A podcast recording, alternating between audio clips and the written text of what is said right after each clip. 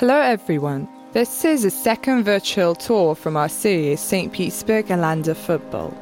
Media company Snob and the Euro 2020 Organising Committee present a series of audio walks around the city. In the first virtual tour, we talked about the history of football in St. Petersburg. Today, we're talking about how the sport is connected to art. So here it is, the Art Road. The first pin on our map, the Meruzzi House, 24 Litany Avenue. Here, in the Meruzzi House, we find the Museum of Joseph Brodsky. There's a room and a half in apartment number 28 where the Russian poet Brodsky lived with his parents. They moved here in 1955 when he was 15 years old. And later, he remembered this space as the best 10 meters of his life.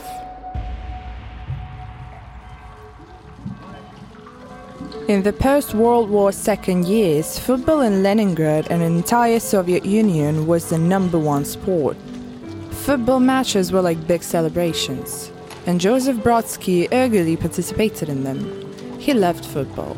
His childhood friend Henry Steinberg, who later became a great Soviet researcher of volcanoes, recalled, "Joseph was a passionate football fan.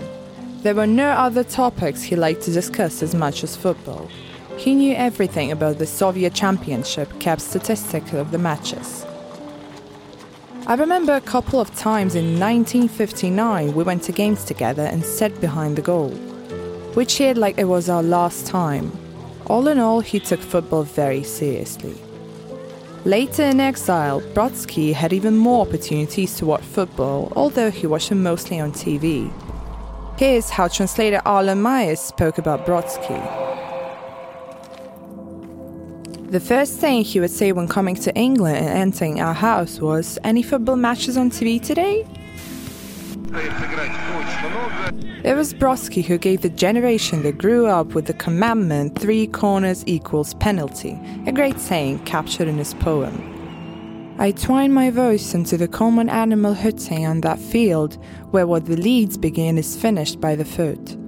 Of the myriad laws laid down by Hammurabi, the most important deal with corner kicks and penalty kick to the boot." Now let's walk 2 bus stops along Litany Avenue and turn to the Fontanka. We are on Mokhovaya Street. Let's find house number 3335. 3335 Mokhovaya Street is the building of the Tenishev School. At the beginning of the 20th century, the institution of secondary education was known throughout St. Petersburg as the school for the elites. It was hard to get there because of the high tuition fees, so most students came from wealthy families. In 1911, here began his studies Volodya Nabokov, the future Russian writer. He studied literature with the Russian poet of the Silver Age, Vladimir Gippius. Once there was an assignment to write about laziness. Nabokov turned in a blank sheet and received a good grade from the impressed teacher. Here's how Nabokov described those times in his memoir, Speak Memory. "Upon reaching Nevsky Avenue, one followed at a long stretch, during which it was a pleasure to overtake with no effort some cloaked guardsman in his light slate drawn by a pair of black stallions, snorting and speeding along under the bright blue netting that prevented lumps of hard snow from flying into the passenger's face. A street on the left side with a lovely name, Karavannaya, the street of caravans, took one past an unforgettable toy shop. Next came the Ciniselli Circus, famous for its wrestling tournaments. Finally, after crossing an ice-bound canal, one drove up to the gates of Tenishev School in Mokhovaya Street, the Street of Mosses. Nabokov started playing football here at the Tenishev School in St. Petersburg. He immediately picked the goalkeeper position and played it ever since. Since 1962, this building housed the Educational Theatre on Mokhovaya, and it was here that Konstantin Khabensky began his acting career. Nabokov, Khabensky. "I was obsessed with goalkeeping. In Russian and Latin countries, the brave art of goalkeeping is surrounded by a special kind of romanticism. Goalkeepers are famous. A strong, independent and calm goalkeeper would always be followed by a crowd of encanted boys. In warshipping, he would compete with a matador and an air pilot. his jersey, cap, knee pads and gloves sticking out the back pocket of his shorts, clearly distinguish him from the rest of the team. He is the lone eagle, the mystery man, and the last defender. Later in exile, Vladimir Nabokov entered Trinity College in Cambridge, England, and the first thing he did was to join the local football team. Around the same time, in 1920, he wrote the poem Football. Gratifying game, an open space with dazzling shots. The lively ball is kicked in a lightning curve. The sonorous shot soars, and I leap up, blocking its rapid flight with a deflection. Nabokov finished his goalkeeper career in Berlin, where he played for a team of Russian expatriates. In 1932, during one of the matches, Nabokov was injured. The ball hit him directly in the head. He had to quit football. Now let's walk to the next stop of our road. On Mokhovaya, we're walking to the Belinsky Bridge, and then along the street of caravans past Manezh and Zimny Stadium to the House of the Radio. The House of Radio. Just recently, this place became a new center of art life in St. Petersburg. The building, which housed Leningrad Radio since 1933, a year ago became the home of the musicAeterna orchestra and choir founded and directed by Teodor Currentzis. Greek-born Russian conductor Currentzis has close ties with St. Petersburg. He studied here. His professional career began here too. But Teodor is also a big fan of football, and sometimes between rehearsals he plays FIFA video games. While Teodor is busy preparing for the Festival of Music and Drama in Salzburg, Austria, our guide in the tour of the House of Radio will be director of the musicAeterna Dmitry Ozerkov. He is also head of the Department of Contemporary Art at the State Hermitage Museum. At first glance, music and football are quite far apart. But a football team is like a good orchestra. Team members should have good chemistry and play well together. Every musician as every footballer must feel each other, understand each other, anticipate each other's other moves.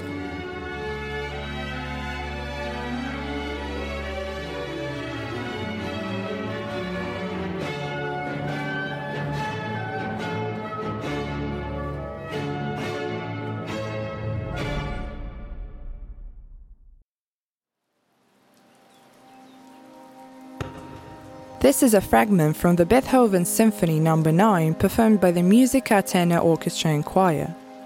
It is one of the composer's greatest works. The final movement, Ode to Joy, based on the poem of Friedrich Schiller, is also the anthem of the European Union. It was to the sound of his music that the national football team of the post-Soviet republics from the Commonwealth of Independent States played at Euro 1992 in Sweden. In addition to the orchestra and choir of Teodor Currentzis, the House of Radio is still home to the editorial office of the radio station Petersburg. But the main asset of this building is, of course, its archives. Several 100,000 records, unique films, including the chronicles from the siege of Leningrad during World War II. The chronicles contain, for example, the following unique recording.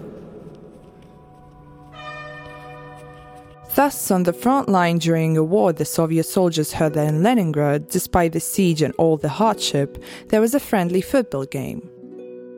On May 31, 1942, teams Dynamo and the workers of Leningrad Metal Factory, later Team Zenit, played against each other at the Dynamo Stadium, now Stadium Petrovsky.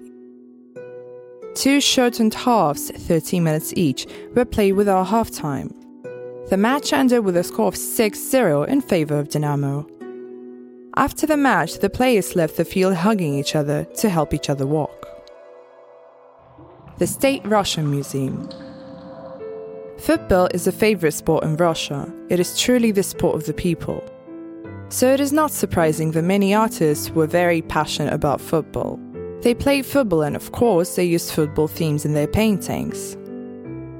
Russian artists Deineka, Pimenov, Bogorodsky and Malevich all found in football new forms of expression and artistic imagery. For some, the main focus were the urgency and dynamics in football, the fight for the ball, the competition and the complexity of passes. For others, it was the solemn beginning moments of the match, broad views of the stadiums, and the strength and courage of the players that made them similar to Greek heroes. Most vividly, football is represented in the works of Alexander Deineka. His paintings are in the collection of the Russian State Museum. Here's how the artist himself talked about football. I painted football. I loved the game, knew it like thousands of my peers, like tens of thousands of excited viewers. Every time the game inspired me to paint. I was creating a new phenomenon based on a rhythm and movements, and I had to work without any historical context. This was a common case. I don't know any true work of that art in responding to the needs of its time, doesn't have to address new intellectual and visual three-dimensional challenges in order to live up to its times.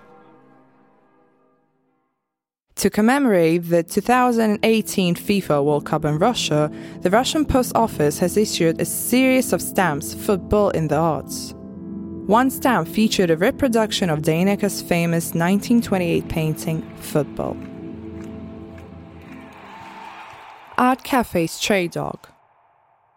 Our next stop is nearby. It is Art Café's Stray Dog. This small basement on the corner of St. Petersburg Streets, Italianskaya, Italian, and Mikhailovskaya is still shrouded in many myths and legends. Here's how this cafe was described in 1912 in a magazine called The Whole World. A medium-sized room lined with small tables. The small stage right here. Tiny, microscopic. A grand piano. A counter where one could get meatballs and delicious Russian sausage for 20 kopecks. Many Russian writers and poets frequented this cafe, including Anna Akhmatova, Nikolai Gumilev, Vladimir Mayakovsky, Vsevolod Meyerhold, and of course Osip Mandelstam. We will come back to him later. The year of the Euro 2020 was also the year of Mandelstam in Russian art, as it was the 130-year anniversary of his birthday. Ineffably hypercritical. That, like that, Judith? You and his other enemies, feet-kicking the warm corpse of Holofernes, mocking, jeering. In 1913, Osip Mandelstam wrote this poem called Football. In the poem, he drew a parallel between a football game and a battle between Assyria and Israel from the Old Testament story of Judith and Holofernes. The ball in a score goal in football is compared to the dumb ad of Holofernes that was kicked by Judith, who beheaded him to save Israel. Mandelstam will return to the theme of football in a year, when he could write the poem Football again. In it, the match is depicted not as fateful duel of a patriot against the aggressor, but as the only consolation and joy of the military school trainees. Awkward, lanky boys, befittingly to their years. Some are pushing the ball, some are guarding the goal. Our next stop is rather far, about 14 minutes of walking. You're welcome to walk, or you can call a cab, then it will take around 7 minutes. Our stop is the Vaganova School of Ballet on the famous street of Architect Rossi. The Vaganova Academy of Russian Ballet is one of the oldest ballet schools in the world. It is associated with the success of the worldwide recognition of the Russian School of Ballet. The academy is located in the center of St. Petersburg on the Architect Rossi Street. Since 1826, most of the expenses of attending the ballet school were covered by the office of the Emperor of Russia. The school accepted 50 boys and 50 girls every year. The full tuition from the sale was offered the most talented students. The rest had to pay 500 rubles. And this price did not cover other studies, only the ballet. The ballet students were easy to recognize. The boys wore dark jackets with a lyre embroidered on them. Lyre was the imperial crown and a laurel wreath, which was the coat of the arms of school, also decorated the uniform's cap with a lacquered visor. And as Rufina Pavlova, an art historian, wrote in her book Theatres of St. Petersburg, the male students got into football as soon as it appeared. Teachers yelled at them because football was extremely dangerous for the ballet feet. But it did not help, and the future dancers played in amateur matches until their feet were sore and bloody. And yet, the central figure in classical ballet is ballerina, the female ballet dancer. It is around her and in her honor that a beautiful cascade of the great ballets were created by genius Marius Petipa and other great choreographers of the past. And this very Teatralnia Street, Theatre Street, on which we are now, remembers the light-footed steps of the graduates of the Academy of Russian Ballet, who later became the stars of the Mariinsky and Bolshoi theatres. And the first name that comes to mind is Diana Vishnova, recognized as prima ballerina assoluta, one of the highest forms of recognition in ballet. She is also an ambassador of the Euro 2020 championship. This is my alma mater. When I came to this place on the street of Architect Rossi, I had a feeling, that child's intuition, that there was something that was happening to me. That this is a special building, although it was clear what it was. You know what's in those buildings in the center of St. Petersburg, and museums and design centers. I have visited them already. There was not that big of a news. What's huge was the crowd of people performing from all Soviet republics trying to enter this building. That really excited me as a child. Later, talking about myself, it is also, of course, a huge spiritual and intellectual foundation. My family doesn't have a theatre background, they're from the world of science, they're chemists. This was more of my mother's dream, or I was used to say a lifelong dream. We even made fun of it. Here's fate to you. She wanted it, it was something unknown, incomprehensive to her. She took me to the Architect Rossi Street where the ballet school was, and they told her that her daughter, me, didn't have proper physique. But my mother didn't stop there. She somehow changed my application, found another person, but at that time I had a goal too. Yes, there was basically torture, all those practices and preparation. And I was in it. Not that I liked it, but I had a purpose.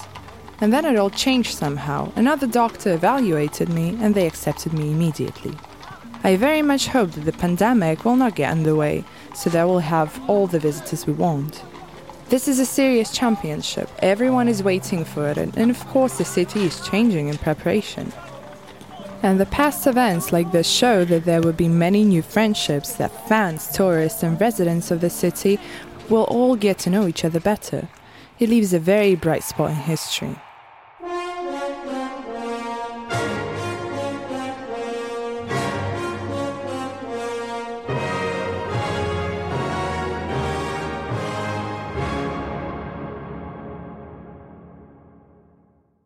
Rossi Street. This street is one of the most beautiful streets of St. Petersburg, Russia, and the whole world. And on this street we finish our second tour. If you look ahead, you will see how like a football field the street is opening up, waiting for victory. This year, Piano Concerto No. 1 by Tchaikovsky, that was usually played at sporting events, was replaced by the Russian anthem. To the sound of anthem, our athletes receive their medals. It is the music of victory. Let it become a symbol that celebrates both arts and sports.